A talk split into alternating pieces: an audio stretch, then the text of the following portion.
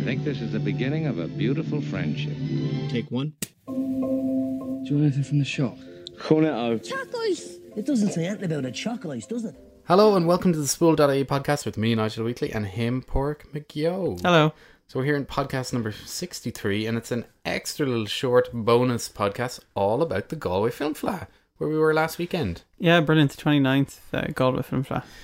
Yeah, which sort of we've done, as we counted up, uh, was my f- it's a fifth year, wasn't it? The Yeah. school has been over there. So, uh, yeah, it was a good, like, I mean, all in all, I think from looking at the program beforehand, you never really know what's going to. No, and, and I've kind of made the point before that they, they've done a good thing where they spread out the programme now. Us being uh, working in Dublin, uh, it's tough to get away for the, the early start of the day, like Wednesday, Thursday. But uh, we kind of show up at the weekend. But they have good ones on the Wednesday, Thursday, Friday for like local Galway people, which is Yeah. great. Yeah.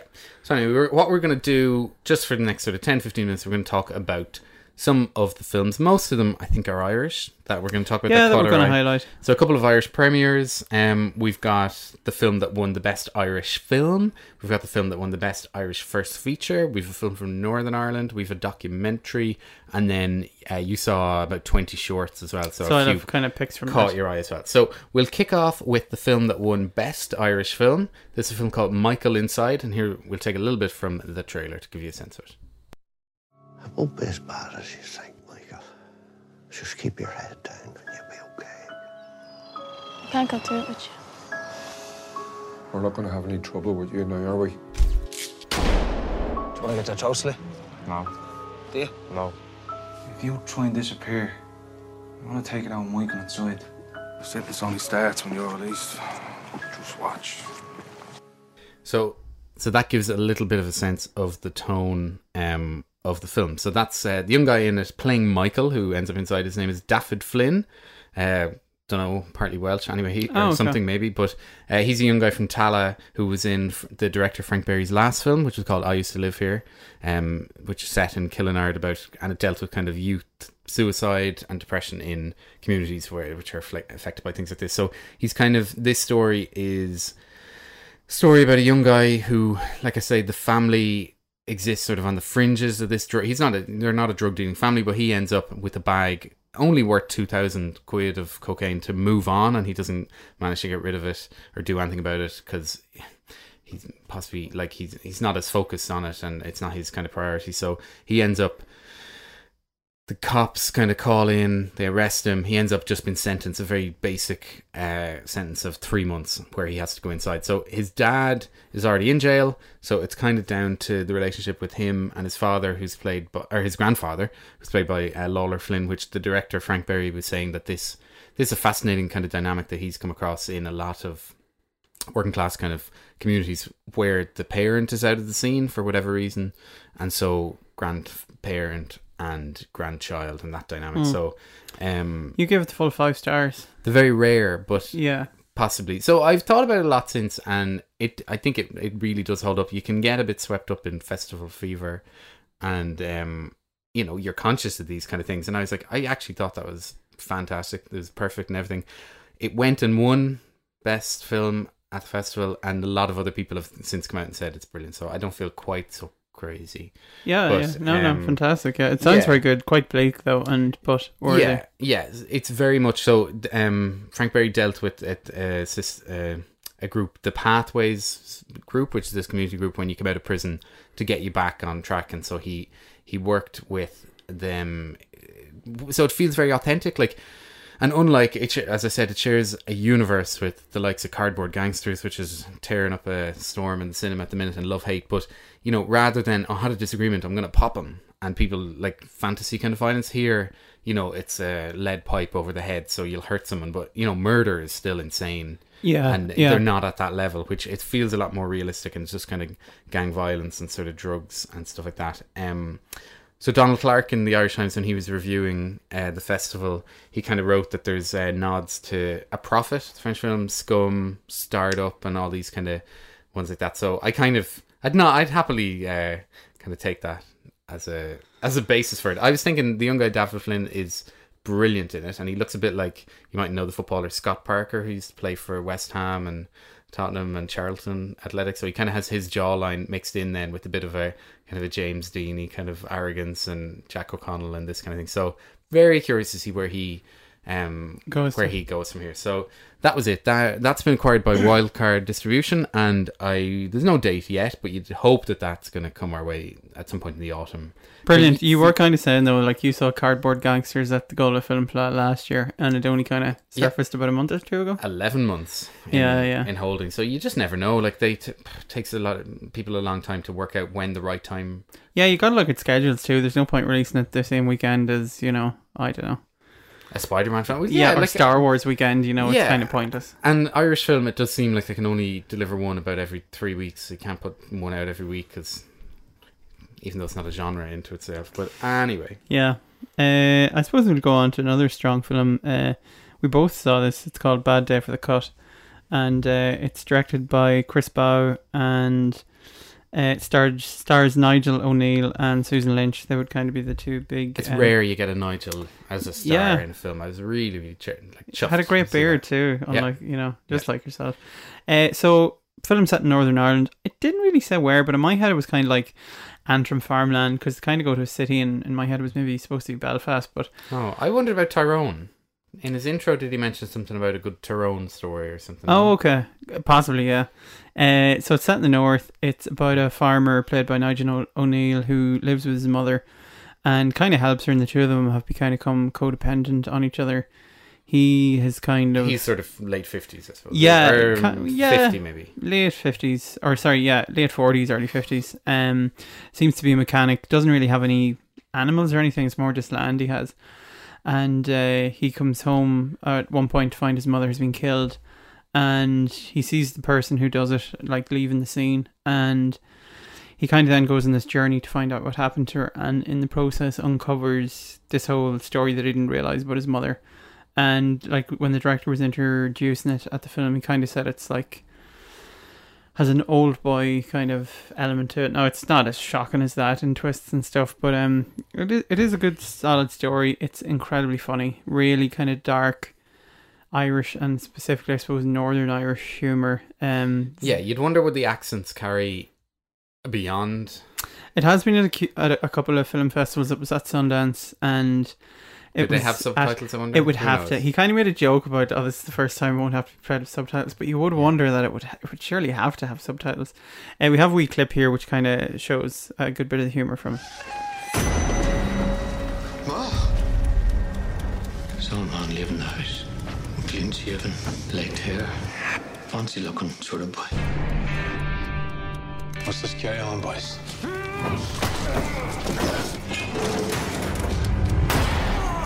We were sent to kill you.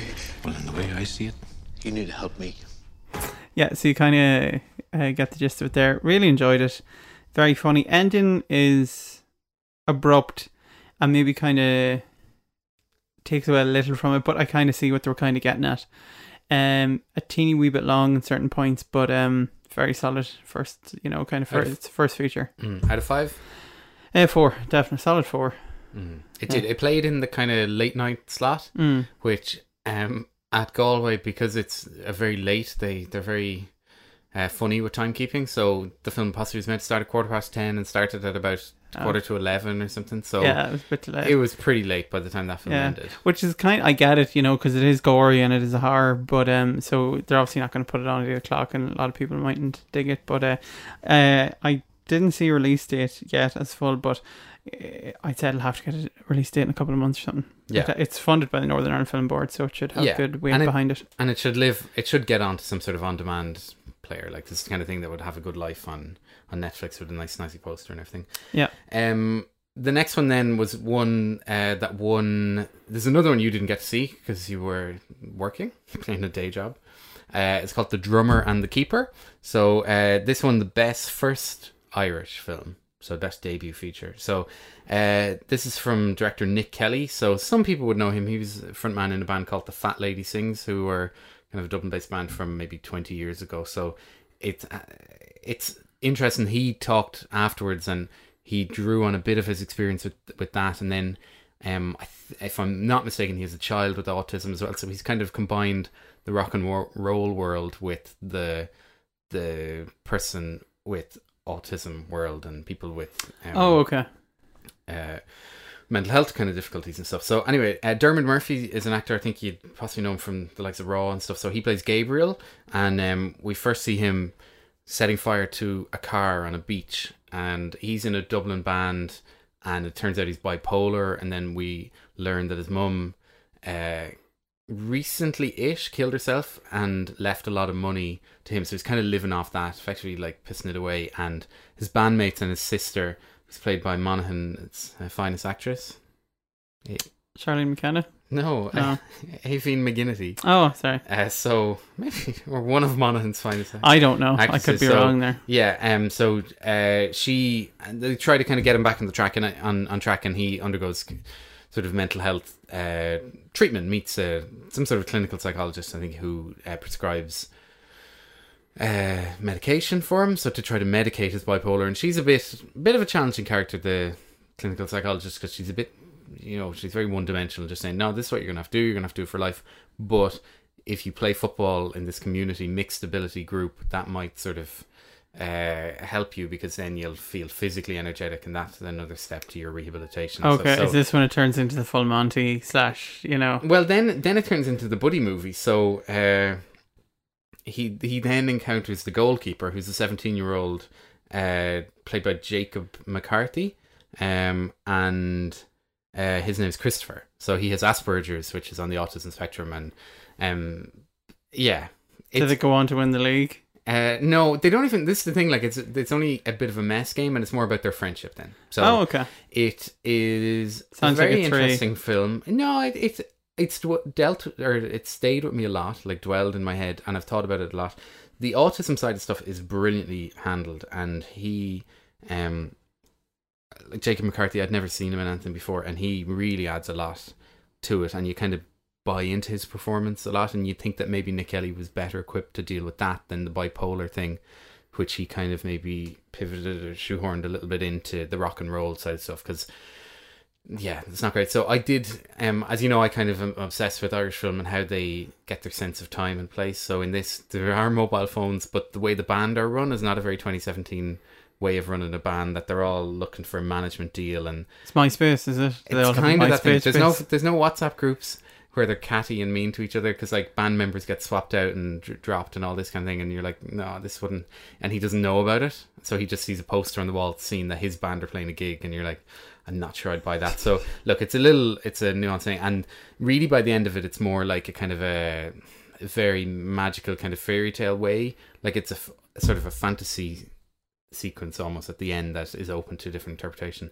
And Niamh from Ham Sandwich plays uh, a rocker in it as well. So Oh, brilliant. Yeah, it's but a non-speaking role really. So Oh, okay. it's a very unusual film, um, and I think it will do very well, and it is well worth seeing. I had issues with it, but they're the kind of issues that like don't really matter. So I think it deserves to do pretty well. Um, yeah, that's the drummer and the keeper, and that's out on September eighth. And Element Pictures Distribution have picked that up. Oh, brilliant. Very good. And Peter Coonan is in it. And Peter Coonan is in our next film. Yes. Aithrí. Aithrí, uh, aka Penance. Penance. Bilingual film, Irish and English. Yes, uh, it's directed by Tom Collins, and as you said, it stars Peter Coonan, who plays uh, the young Father Owen, and uh, then we also have Terry Byrne, who plays an old Father Owen. So it two timelines. Two timelines starts in 1916, about uh, a week or two before the Easter Rising. Then it flash forwards to 1969 at the height of the Troubles in Derry, and that's kind of one of the first problems with it because it's I was quite confused. I thought it was a bit daft, but I said it to you after, and you were like, "Oh yeah, I kind of felt that too." So we have Peter Coonan playing the young Father Owen, and he has a relationship.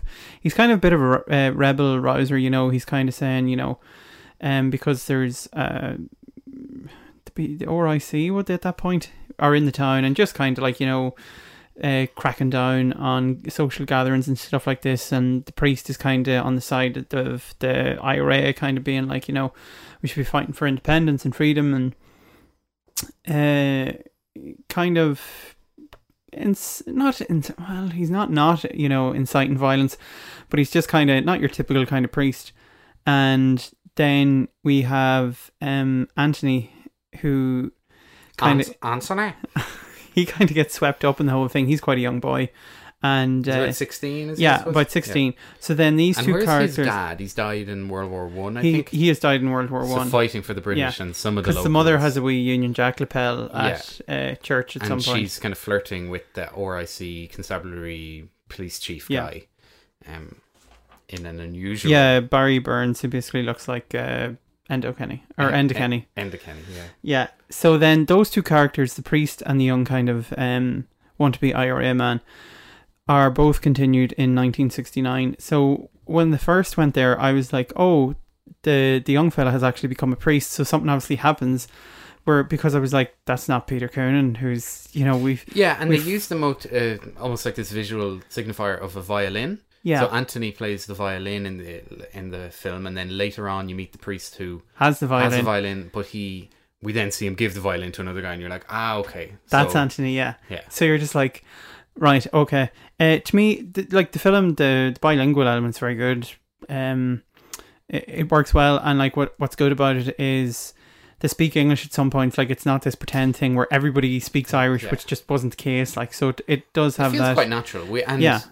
We will have we should at this stage um have an Irish language review on it from our our Gaeilgeoir Lisa McGill, um and from that point of view, I think it's okay, right? The language Yeah. of it, but But like, then so- for but it's me- kind of irrelevant anyway as a story. yeah, story. exactly. Yeah. To me, there was just massive issues with the plot where it just wasn't believable. There's a whole story I read because I was going back to check notes, and on the Galway Film Fleadh website, they give away a massive plot point in it, and I only like I was lucky. I was kind of glad I didn't read that before I saw the film, uh, so I'm not going to give that away. And to me, that's just unbelievable. It's too like stupid. I know it's not based on reality. Like there are certain real elements in it, the rising and the troubles in the north, but like the, the journey that they make in one night? well, no, there's that, but what? Why they go on that journey? Oh, or no, when they come back from that journey and what happens? Oh yeah, yeah, yeah. That's like something out of soap opera. Yeah, yeah. They end up. I, I'm not. I don't like. It's not really a spoiler, but like they end Uh, up at the Easter Rising. Oh yeah, no, that that's fine. That's. I think that's fine. So Yeah. they get from Donegal there seemingly in a night, and then they pull up somewhere that looked a bit like Island Bridge or somewhere that was within budget. yeah. So when they were obviously yeah. shooting Rebellion, and we're just like, lads, can we shoehorn in here and get a couple of scenes? That- uh, so to me, the storyline was just too unbelievable, and yeah, and the end is just ridiculous. I was like, that, that wouldn't happen. They wouldn't have shot that person. Yeah, yeah, I had huge issues with it as well. Number one, it's really boring, um, and the period stuff is fine, but I just feel such fatigue. Like this film is two years late. Like I don't Yes, know why yes. we're getting a 1916 story now. Like I would be interested in the development process or And like Peter Coonan was in a brilliant um, document or like a three part kind of mini series on T.G. Ceathair, uh, Wrecking the Rising, which was fantastic. Mm. So like th- the talent is there, but it just to me the story didn't meld. uh, It was together, more like- just kind of like yeah, it didn't it didn't Yeah. click at all. But and there was some continuity issues. Uh, continuity um in '69 Derry, where you were like, oh, there's some double glazing window. Oh yeah. And you're just like, oh come on! It just totally takes you out of it, and Yeah, it's small things like that, but it, it's pity. But yeah, yeah. and period stuff is just hard to do when you've seen it done really well, as we would in the likes of Dunkirk or something. Yeah, where- uh-huh. which we're talking about in the next podcast. But where I don't know, it just it Mm. just felt very much like they'd be filming in a house that was around in 1916, and they're there in their costumes, but it doesn't feel textured enough to actually be authentic in that era. So anyway, a disappointment. yeah, I'd be giving it two. I think I'm on the two. Yeah. Yeah. So that was just to prove, you know, we didn't. There wasn't a big love in for Irish films. Yeah. Um. Have you any other features you want to talk about? Uh, one other one then is a documentary both of us saw on the Sunday. So it's uh, called "Thanks to Your Noble Shadow." So it's uh, we'll take a clip actually, which set, sort of sets the tone because it's about a nun. Sorry now for keeping you waiting. How are you? Hello, James. Day number five. Are you all right? I remember it was the first time I saw my father cry. He said, She's yours now. And he handed me over to her. So that gives you a little bit of a sense of the tone. Um, so James Creedon, who was a cousin of Sister Pascal, uh, so AKA Jenny, you know this thing where they're, they're given a nun name. So Jenny O'Sullivan is 98 when she returns home from Japan after being there for 75 years of missionary work, and um, she her, cousin. I don't know. I think it's kind of like it's a cousin. Kind of a like cousin, a cousin of a cousin, But yeah. he's maybe forty or whatever. But he gets he gets wind of this story and then makes a makes a documentary about it. So he, I've actually learned since, is a media correspondent in France for TV channel France Twenty Four, and so he goes and shoots interviews with her, and then it becomes like, as he says himself, a couple of old yarns, a few stories. So, Mm. um, it a very interesting documentary. I would recommend it to people. There's issues with it, like in that it's 95 minutes long. It could do with being maybe maybe 70 there's about 20 minutes you could kind of shave off but his story he gets so in depth into it and wants to revisit a lot of her journeys meet so many of the people and the the faces that she kind of touched on through her teaching career and Yeah. and she was in a prisoner of war camp during yeah, World because War II she- she went over quite early, so she was there for World War Two and the dropping of the bombs. So he does mention, yeah, she was in two internment camps at one point, and uh, but it's a really lovely story. And what comes across is her amazingness. You know, she seems just so happy, and but like she's still. It's amazing the effect that like goodbyes can have on people. Like she says when she said bye to her parents and stuff like that, and she still gets emotional about this all this time later. And it's really sad because she's brought home because she's in like ill health. She's got quite old. So obviously the order made a decision where like, well, we don't have anyone over there to care for you. It costs too much money, but you're going to come back to Ireland where we obviously, I don't know if that she was just in a general kind of um elder care home or if it was like a home for older nuns. Yeah, Carol was thinking because she had a great aunt who lived to be like 104 or something, and she was saying that nuns often it would be very very surprising for a nun not to be um looked after Looked in a convent yeah, nursing uh-huh. home. So they obviously had that infrastructure there, but she says it loads of time. It's really sad because like she wanted to be buried in Japan. She said she she would turn into Japanese soil. Yeah, and like that kind of tears at your heart a bit. Um, she's a lovely story. She's very with it. Uh, I, kind of think I get what you're hinting at. Certain times, people might have some issues when they watch it with the director because he can come across a bit gruff. He's a strong character, and I think Yeah. that more and more maybe that's just the banter that he had with her. Yeah. But because it cuts in and out of interviews, like you'll see him go, concentrate now, concentrate. Yeah. But Sister, she concentrate." seems to like she just is just like might look at him and be like what and just carry on doing her own thing. So you kind of be like it's not like he's mistreating No, her no, no. His oh, 100 percent. His Yeah. intentions are are very Yeah. worthwhile and, and very good. So. Um, but no, it's just a really lovely story. Some great funny lines in it, and um, yeah, just kind of very sad. But like, it's that great. Like certain people touch on it at some point, which like religious orders can get a lot of bad press at times, but there are amazing people within them who've just given their life up, whatever about like a higher higher power, just to do good in the world and for other people. And I think she's a shining example of that. Yeah, and there was a, a, question in the Q and A from an American,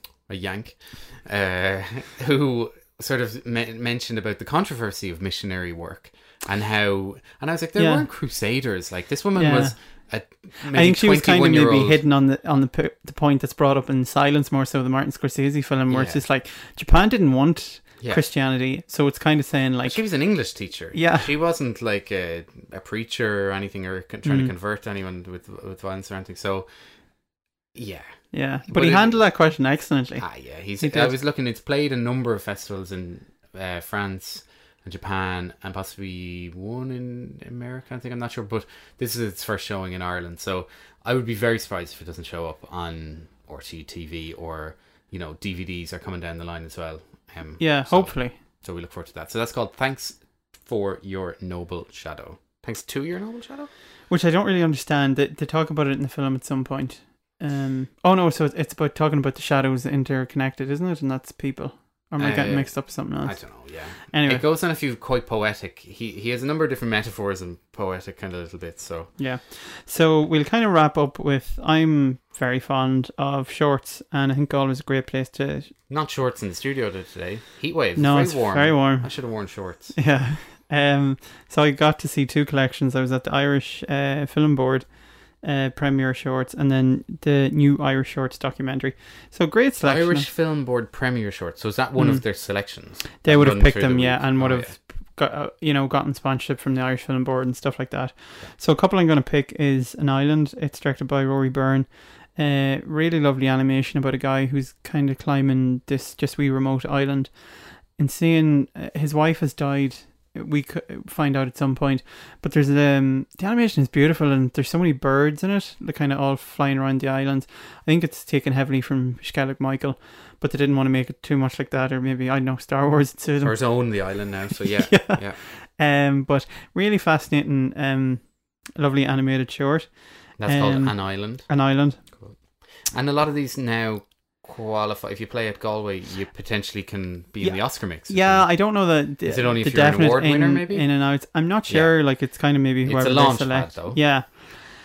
Uh, another nice one, Deposits by Trevor Courtney, which was very cleverly done. I have no idea. I'd almost like to see a making of documentary of how they made it because it's it's not quite animation. It's like it's like live action, but with animation bits put over it, almost like a Jason and the Argonauts type thing. So it's uh, a talking skull underneath, who's a survivor from the 1798 rebellion, and he's in like a mass burial grave, and the disappeared where the IRA just disappeared people and buried them in unmarked graves and didn't they kind of know, but destroyed countless families around the country. Uh, a disappeared body is buried beside the 19 or the 1798 rebellion people, and the skeleton is talking about how they all long to be found. This, is, And this is kind of funny. no, no, it's No? no, like it's it's really well done. Like it looks amazing, and you're kind of like, but it's brilliant because it's kind of making the point. Like he was, he's found the the person is found, but the rest of the guys from 1798 are still all hidden, but they all still long to be found, and you know, it's kind of making the conclusion. Well, like the guys were slaughtered in 1798, but the IRA just kind of did the same thing by burying people in unknown graves and like it's really it's it's really really good. Um so that's uh, deposits by uh, Trevor Courtney. Then Time Traveler which I think got kind of a lot of buzz um directed by Steve Kenny is about a traveler child who is in love with Back to the Future. So he's kind of putting a car together um It's a great title. yeah Award based, for best title of the uh, with all this junk kind of he's obviously got like you know those magazines you can get where it's like the first issue is 90p and then the second issue is a tenner Oh, it's yeah. like build a DeLorean so he kind of has that and is using that to put all his bits of like washing machines and stuff on top of his battered out car. And uh, that's really nice film. And because you kind of wonder where it's going and there's just a lovely wee sentence in the middle where you get what the child is trying to accomplish which is quite heartbreaking. Um i think the pick though for me was late afternoon by uh, louise bagnall and it's uh it's an animation about uh, alzheimer's. It's an old woman who is kind of in a home and a carer comes in and is giving her like a cup of tea and she has a biscuit. And the biscuit drops into the cup of tea and then that sends her into like a, a memory from when she was a child. Then she eventually comes back into the room. So there's a couple of wee vignettes like that. And it all ties together at the end. And that actually won an award for best animated um segment or something like that. It didn't win the best animated short but there was like a you know it's it's really nice really nice message. So those are some of the ones I don't know. I presume they kind of still go on festivals. Maybe some might pop up before films Yeah, in the this is a- yeah, well, we're just saying that that they could nearly do worse than put in a bit of uh, a rule that if you show an Irish film, you're obligated to show a short that got Yeah. funded because these often don't get seen. They might show up on Short screen on RTÉ on a Monday night, or they might show up on like private Vimeo links, or like they might Hmm. eventually just put them on their own Facebook. But it's a real, real problem with shorts that I have. Yeah, I was trying to and you get that fantastic thing where there's a short before a film and it's not Yeah. advertised. Yeah, and so- then people are like, "Oh, I'm in the wrong cinema." no. Sorry, is this supposed to be Transformers? No, it is. I Yeah, it'll be on after this. for La La Land. Why is Moonlight? Yeah. Um. So that's kind of those, and then just a couple of the short docs. Again, there was loads. These Couple are all Irish again. Uh, yeah, all Irish. Uh, Greta, which, was by Robert Maguire, which is about a um an athlete from, oh, apologies, like maybe Croatia or somewhere kind of in the Eastern Bloc, who's kind of come over to Ireland. She has a, a an eye impairment, but she ends up competing in the Paralympics and does quite well in uh, the 400 meters. Um, so that was a really lovely. Cause she's just a great person, has a great positive message about like no matter what you're born with. Like she came from great poverty, her family kind of took her over here. She had this uh, condition with her eyes and still managed to achieve so much. That was that was really lovely. Because like there was so much at the weekend that was a bit heavy. kind of uh, down. Uh, another lovely one, uh, Throwline, which was directed by Mia Mullarkey. And it's about a taxi service in Kilkenny where a taxi driver saw someone who was about to commit suicide in one of the bridges in Kilkenny. It's kind of weird. I was watching it, and within two seconds of the documentary, I was like, "Oh, there's Kilkenny." It was kind of that that weird corner pub and the main bridge going over to it.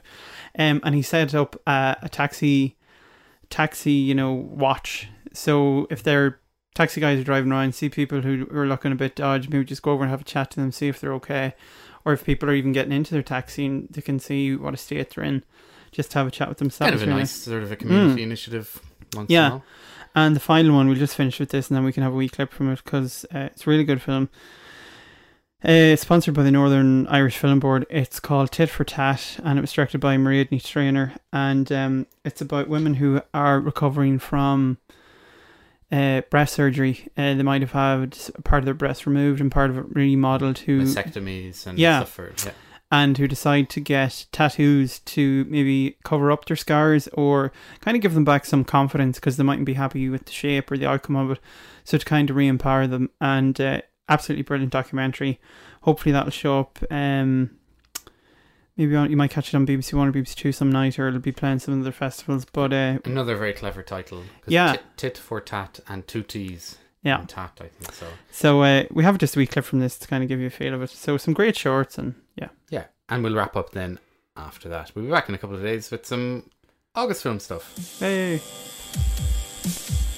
Like any woman, your body is your breasts, your femininity.